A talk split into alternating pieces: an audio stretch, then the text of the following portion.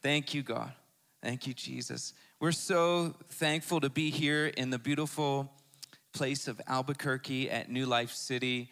And uh, I remember, you know, I think there's there's something about the Lord that if He wants you to be somewhere, He kind of like makes you fall in love with it, you know. And uh, and Ruth and I, when we came here, we, we fell in love with with you guys and the um, uh, the church here and and even the city. And um, I said, Alan, how come nobody knows about this place? And he goes, It's a hidden gem. Don't tell anybody. It's our secret. And uh, I just so we've been um, we've been so thankful. Ruth and I. Um, I wish she was here. She's she's uh, hurting children at the moment. Um, we have uh, four kids. Uh, we have a five-year-old named Shiloh. We have a four-year-old named Freya. We have a three-year-old named Oscar, and we have a one-year-old named Charlotte. And uh, my wife, her name is Ruth, and when she's not with me, I'm absolutely ruthless. All right. That's my dad jokes for the day. I'm sorry. I had to get them out. So sorry about that. It's just when you're a dad, you get dads know. Am I right? Come on. Just you just can't help it when you're a dad. You just got to say those things.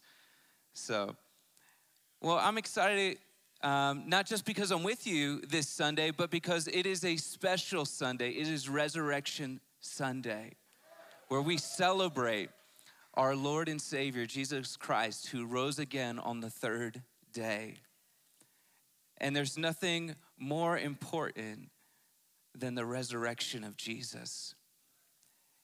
See, it'll always be about Jesus. It always was about Jesus. It'll always be about Jesus. It always is about Jesus. It'll never not be about Jesus. Even, even though we have the Holy Spirit within us, when we receive the Spirit of Christ, we, we, when we receive Christ, we have the Spirit of Christ within us. God the Father, He's in heaven. Jesus ascended unto the Father after 40 days, and He poured out His Spirit upon us. So we have the Holy Spirit. And the Holy Spirit always proclaims the message of Christ. So when you have the Spirit, you have Jesus as well. You're proclaiming the message of Christ. And so, um, he is good. So I want to read from our text. You know, when you go to preacher school, when you go to ministry school, they tell you, you know, don't preach more than like one to three verses, you know, because people can't hang longer than that. So I'm going to break like the, the rule. I'm going to like read eight verses. Is that all right? Can you, can you hang with me? It's a, or I can say more dad jokes. I mean, we could do a lot of things. I don't know. No, you'll, run, you'll want me to read the scripture. There's nothing better than the scripture. I want to read to you from Luke 23 55. Uh, obviously, Good Friday, if you were here for Good Friday, um, we uh, uh, celebrated the death of Jesus Christ, his death on the cross, the atonement of our sins. And, uh, and so uh, in the scriptures, we're now on Sunday, which is about the third day, two and a half days really, but the third day where Jesus is risen from the grave. And you have this crazy scenario as the disciples are terrified, hiding in, in a room. Some are, are, are on a road uh, to Emmaus, some are uh, uh, uh, going fishing. There's, there's all different things that are happening during this moment. And, um, and the women, God bless faithful women of God. Who, even in the midst of their disappointment, decide to continue preparation. It says in Luke 23, we'll go to Luke, Gospel of Luke, chapter 23, verse 55. It says this Now the woman, the women who had come with him out of Galilee followed and saw the tomb and how his body was laid. And then they returned and prepared spices and perfumes. And on the Sabbath, they rested according to the commandment. So on Friday, they saw that that body was where, where that body was buried. That body, uh, the body of Jesus, was, was buried in a rich man's tomb named Joseph of uh, Arimathea. I, am always going to pronounce that name wrong. Uh, but, but, you know, it's, it's always interesting. I don't know what it means, but it's like Jesus' father, you know, the, the person, the man who brought Jesus into the world, like who, you know, was there at the manger was Joseph, and the man who lays him down, his name's Joseph too. They're not related, but it's just interesting that both are Joseph. But anyway, he's laying in Joseph's tomb. Joseph, it was it's a tomb that he owned. They lay Jesus' body there. They see that body. They're, they're saying, We're gonna go prepare spices and ointments. And, uh, and they can't do it on a Saturday because that's the Sabbath. So on Sunday, they're starting to go towards the tomb. So let's keep going. Uh, verse 24, verse 1, it says, But on the first day of the week at early dawn, they came to the tomb bringing the spices which they had prepared. And they found the stone rolled away from the tomb, which is in itself a miracle because you would have to have uh, many strong grown men to push that uh, uh, stone away. And so it says in, tw- in verse 3 But when they entered, they did not find the body of the Lord Jesus.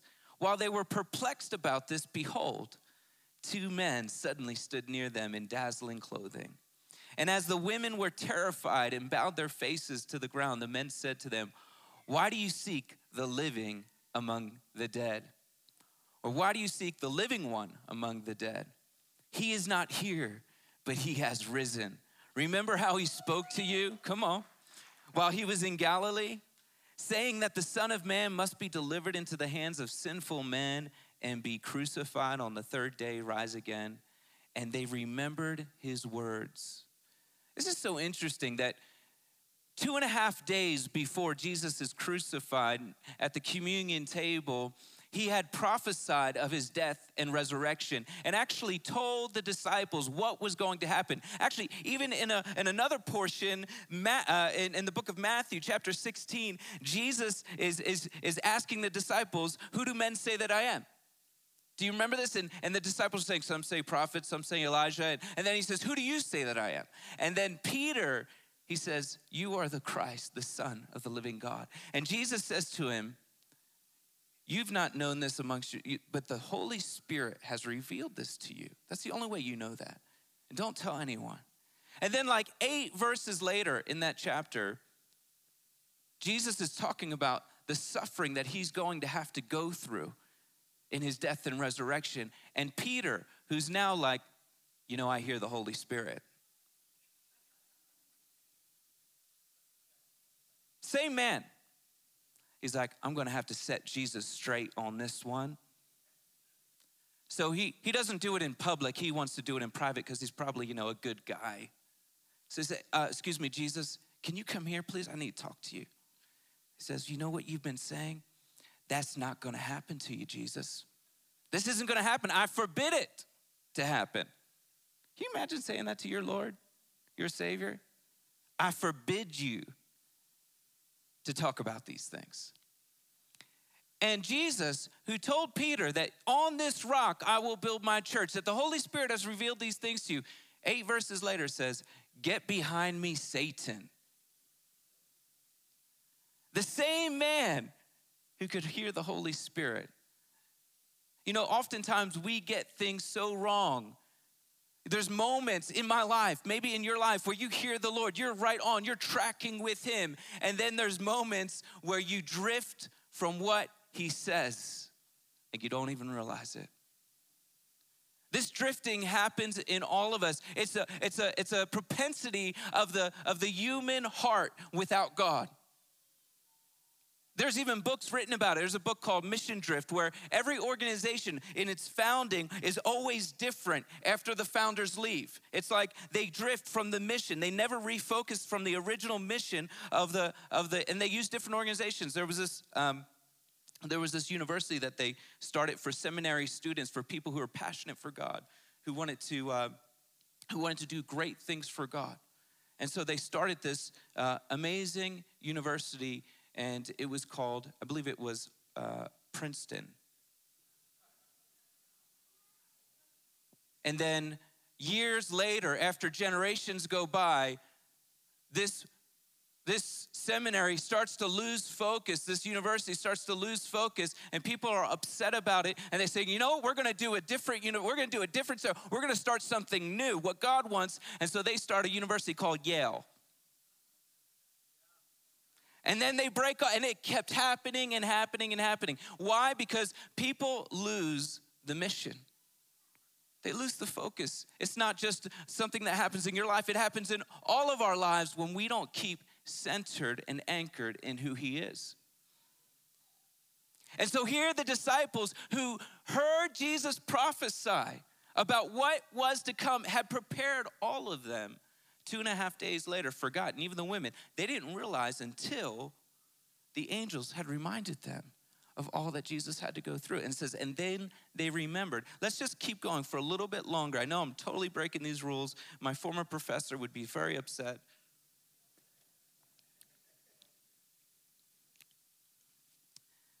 So in verse 20, in verse uh, chapter 24, verse 8, it says, And then they remembered his words and returned from the tomb and reported all these things to the 11 and to all the rest. And now there were uh, Mary Magdalene and Joanna and Mary, the mother of James, and also the other woman with them were telling these things to the apostles. I think sometimes women are the best evangelists. Men are too, but man. But what was so interesting in verse 11 says, But these words appeared to them as nonsense, and they would not believe. But Peter got up and ran to the tomb, stooping in and looking in, and he saw the linen wrappings only, and then went away to his home, marveling at what had happened. You see, this whole scene has the disciples, the warriors of God, the ones who've seen miracles, signs, wonders, who've seen everything Jesus had done, have all of a sudden drifted so far and forgotten so much. And because it doesn't look like the way that they thought Jesus was to save everyone, they were terrified. They lock themselves in a room. They are broken. They are uh, in a bad, bad place. It, they, they, they're like huddling together, going like, what are we going to do now? I always like wonder what happened. When I read the scripture, I like visualize like it's a story in my head as I'm reading it. And I'm like, you know, Jesus realized that they needed an encounter to understand his resurrection. See, oftentimes when we look at the gospel message, we skip through it in our minds. We go the, the birth of Christ, we go the, the, the death of Jesus, the resurrection, and then we go, and then he ascended into heaven, and then 10 days later the Holy Spirit was poured out. But but the reality is he was on earth after his resurrection for 40 days.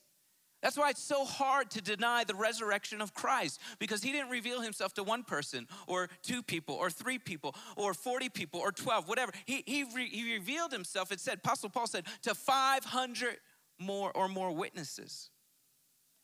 That's a lot of people. You know, in Orthodox Jewish tradition, to be a witness, you need two. Two. Two people have to witness it.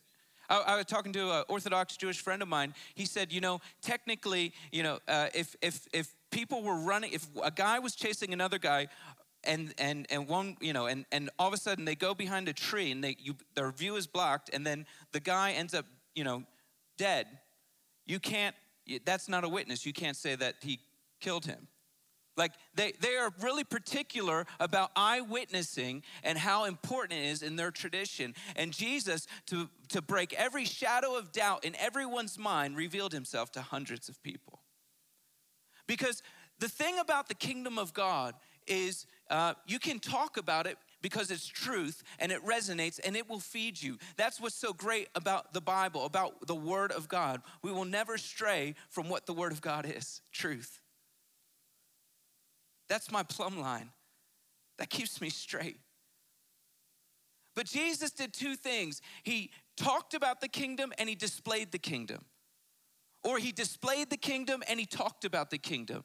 He, he understood that you need to hear the truth and encounter the truth, or encounter the truth and hear the truth. Just to have one is not enough.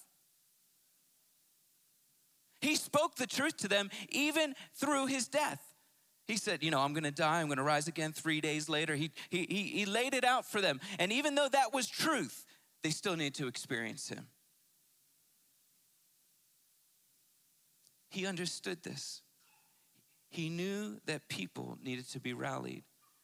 You know, this year's been quite crazy, and I know everyone talks about it when they talk to you because it is so traumatic and crazy.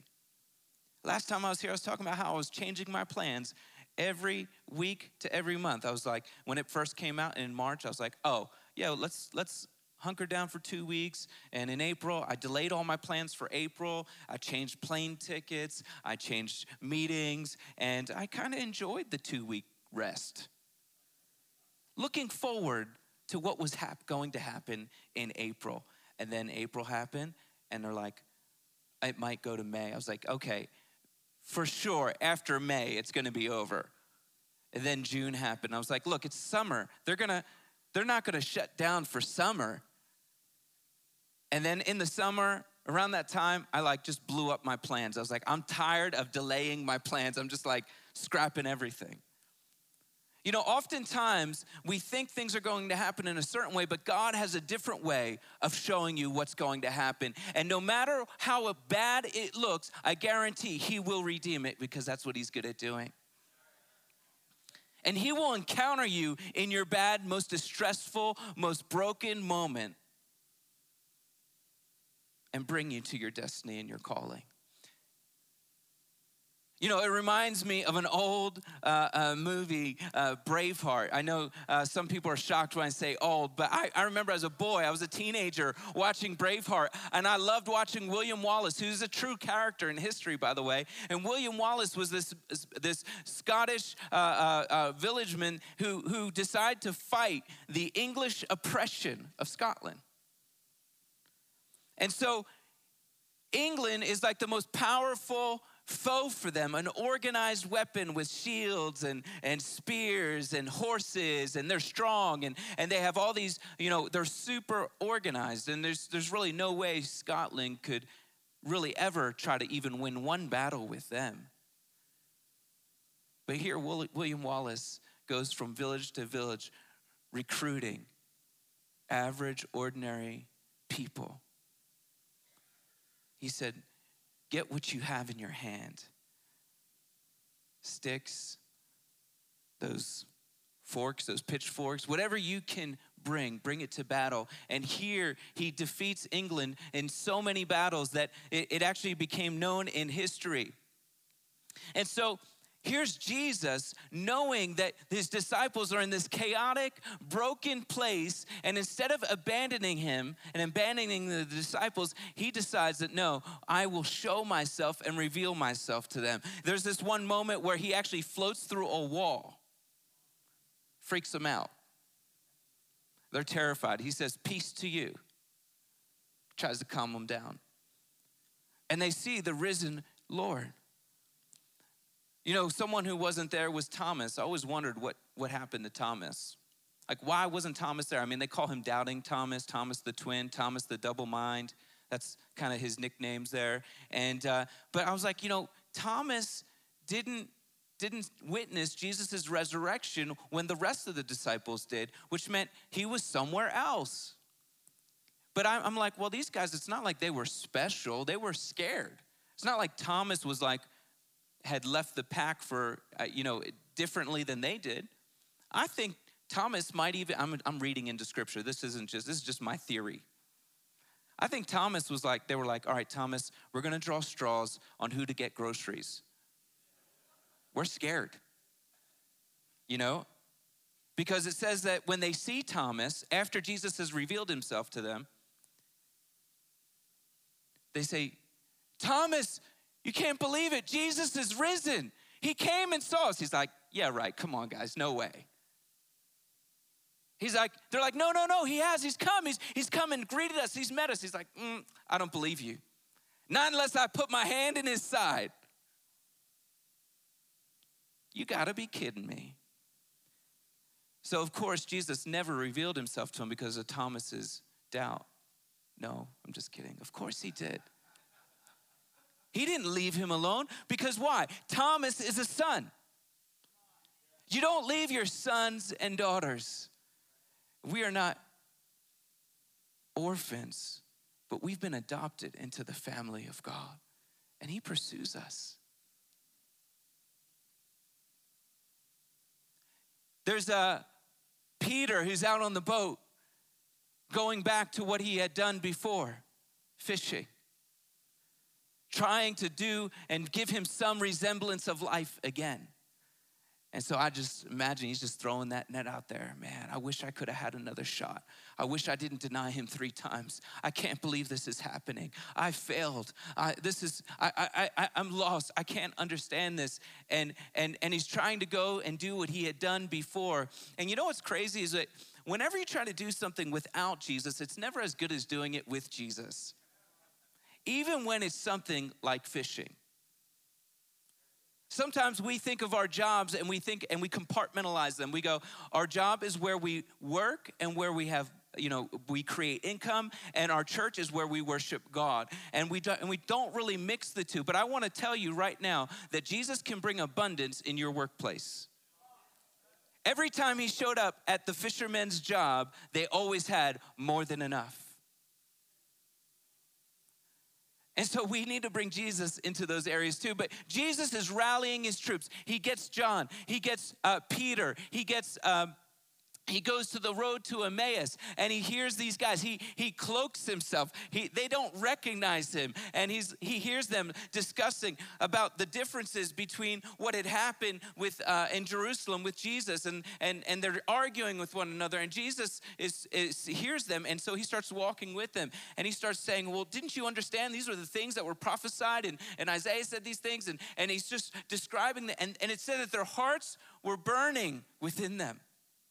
There's something different about this man. And that man, who's Jesus, was gonna go on to another village, but they begged him to come and stay. And when they stayed with him and he broke the bread with them, their eyes were open and he disappeared. And they were so ecstatic that they finally had seen the risen Lord. It changed everything. It made our perspective. It made their perspective go from lost, confused, dazed, broken to, oh my word, it's true. He's alive. And that made the whole difference was the encounter. I want to tell you folks, whatever's happening in your life right now, the brokenness, the confusion, the being dazed, the difficulty, all of it can change when we renew our focus that He's alive.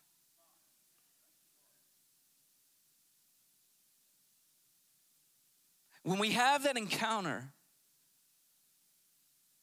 when we realize that we can engage a living God, not a dead God, not a theorized God, but a real Jesus. I want to encourage you. I love apologetics.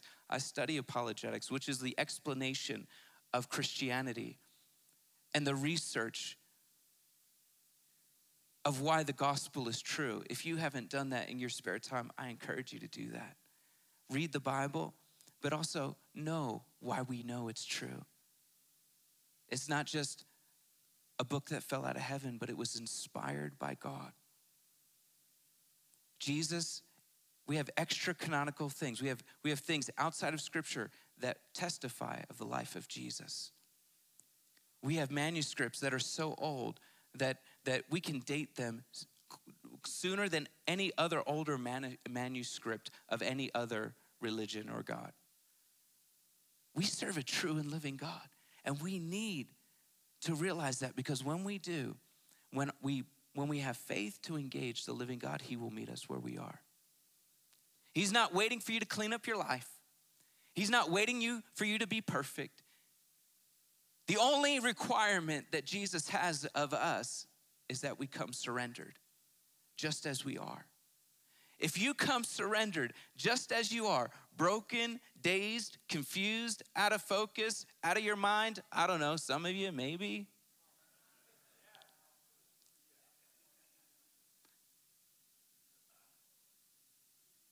He will put you in right place. He did it for the disciples. He will do it for us. And he spent so many days with them 40 days. It's just so amazing. I, I don't want to get ahead of myself here, but I'm going to.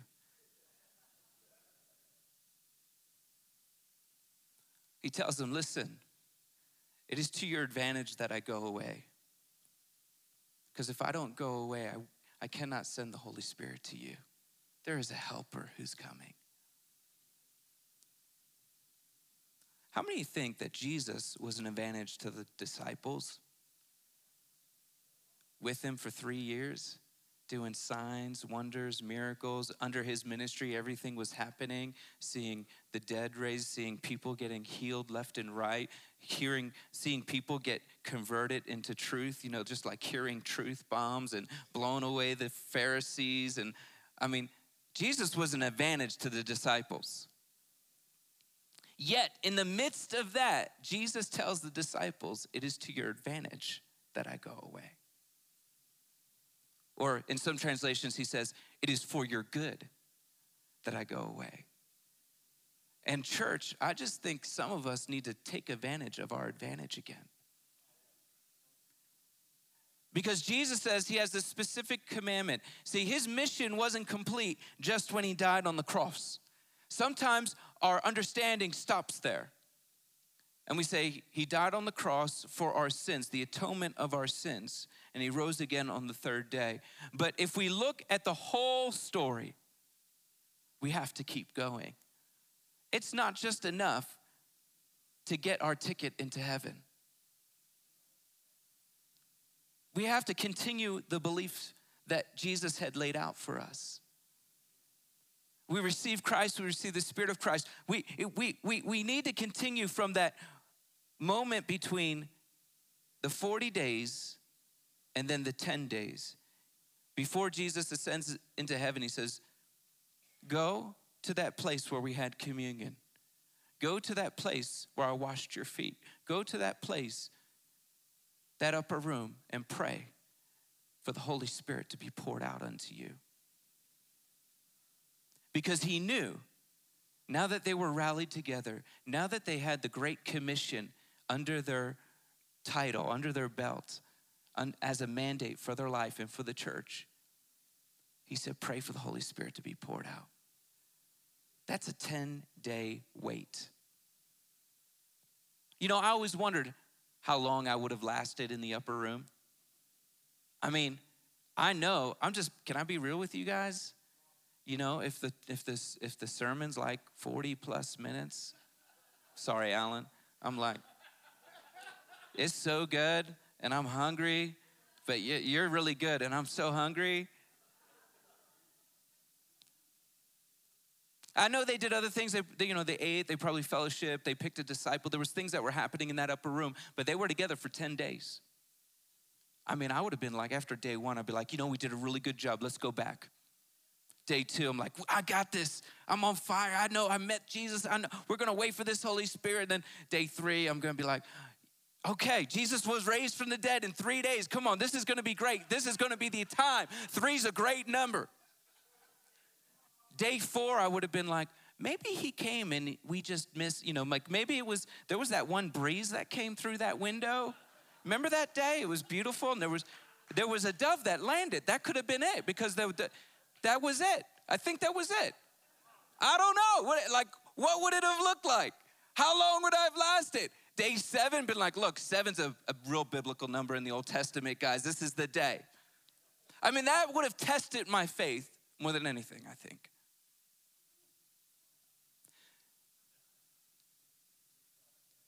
But there's something about an encounter with Jesus that keeps you steadfast.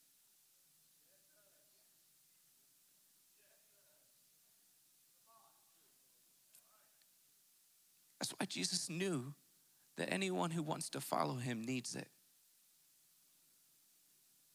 It's important. Just knowing the Bible is not enough. Knowing the story is not enough. You need to know the person, the risen King, our Lord Jesus Christ. And He wants to know you. He's been waiting to get to know you. On that 10th day, it said that the Holy Spirit was poured out like tongues of fire and rushing wind.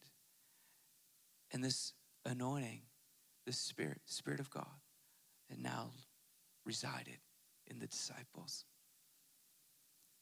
And for everyone who knows God, who everyone who's accepted Christ as their Savior, you have this Holy Spirit with you. And just like Alan so eloquently said before I got up here, sometimes the line between chaos and order is so thin.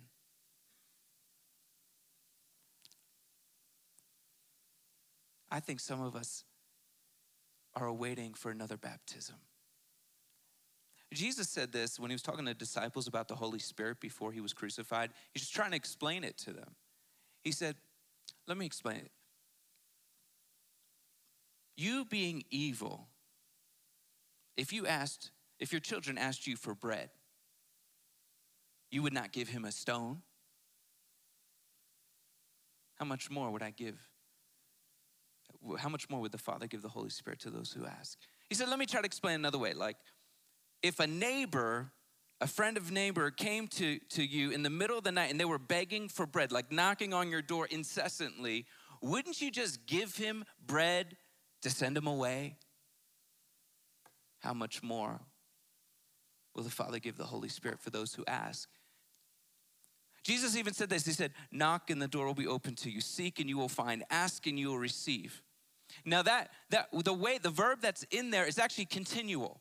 And so sometimes we, we interpret the verb like this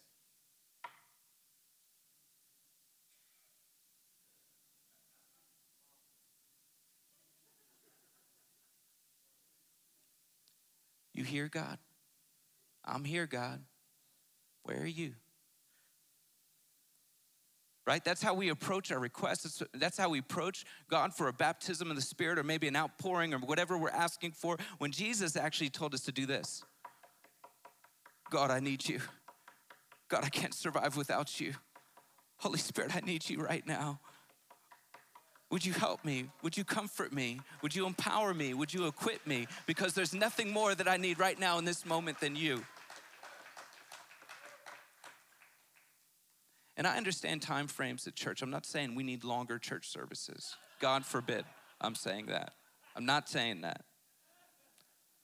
But what I'm saying is, knocking at church once is not enough. You need to go home and do this. God, are you hearing me? I'm not gonna stop. I'm gonna be like that neighbor in the middle of the night. Because we want everything that Jesus paid for.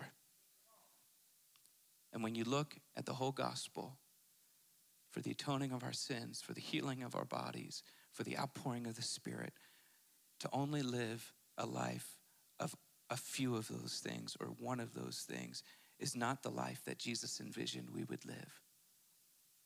Because he cares about you.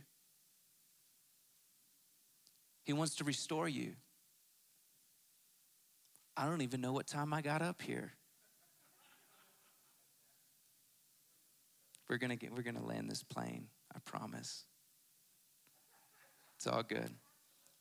I love the picture of Jesus ascending into heaven. You know, um, Jesus is God incarnate.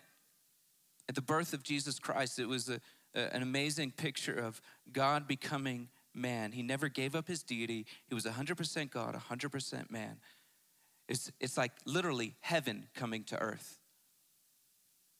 And yet, in the ascension, it doesn't stop there, but we actually see Jesus ascending into heaven. Again, I'm visualizing this. They're all together on the mount, They and he's ascending into heaven, and then it says that a cloud took him. Now, I always thought, like, man, it must have been cloudy that day. You know, like the disciples were gone, oh, he, oh man, if that cumulus cloud wasn't there, I wish I could see Jesus keep going. You know what I mean? But he wasn't going to a physical destination. Like, he wasn't going through the atmosphere into space to another planet. He was going to heaven. And he was, that, that cloud was a glory cloud. It's the Shekinah cloud. It's the same cloud that was on the Mount Transfiguration. It's the same cloud that was on Mount Sinai. It's the same cloud that still exists in, in church history where it's been rolled in. The Shekinah glory cloud is rolled into services. That same cloud uh, uh, consumed Christ as he went to heaven. And now, Jesus, who had been heaven on earth, has now become earth into heaven. Who is now our mediator, intercessing for us to the Father. This is the gospel. Jesus, our risen King. It's time to come to him again. I want to invite you to stand. I want to pray for you.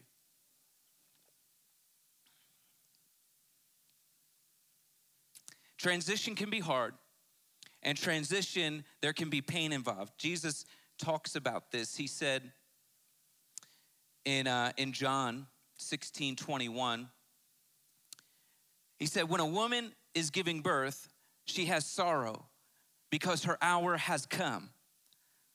But when she has delivered the baby, she no longer remembers the anguish. For the joy that a human being has been born into, wor- into the world. So you, also you have sorrow now, but I will see you again, and your hearts will rejoice, and no one will take your joy from you.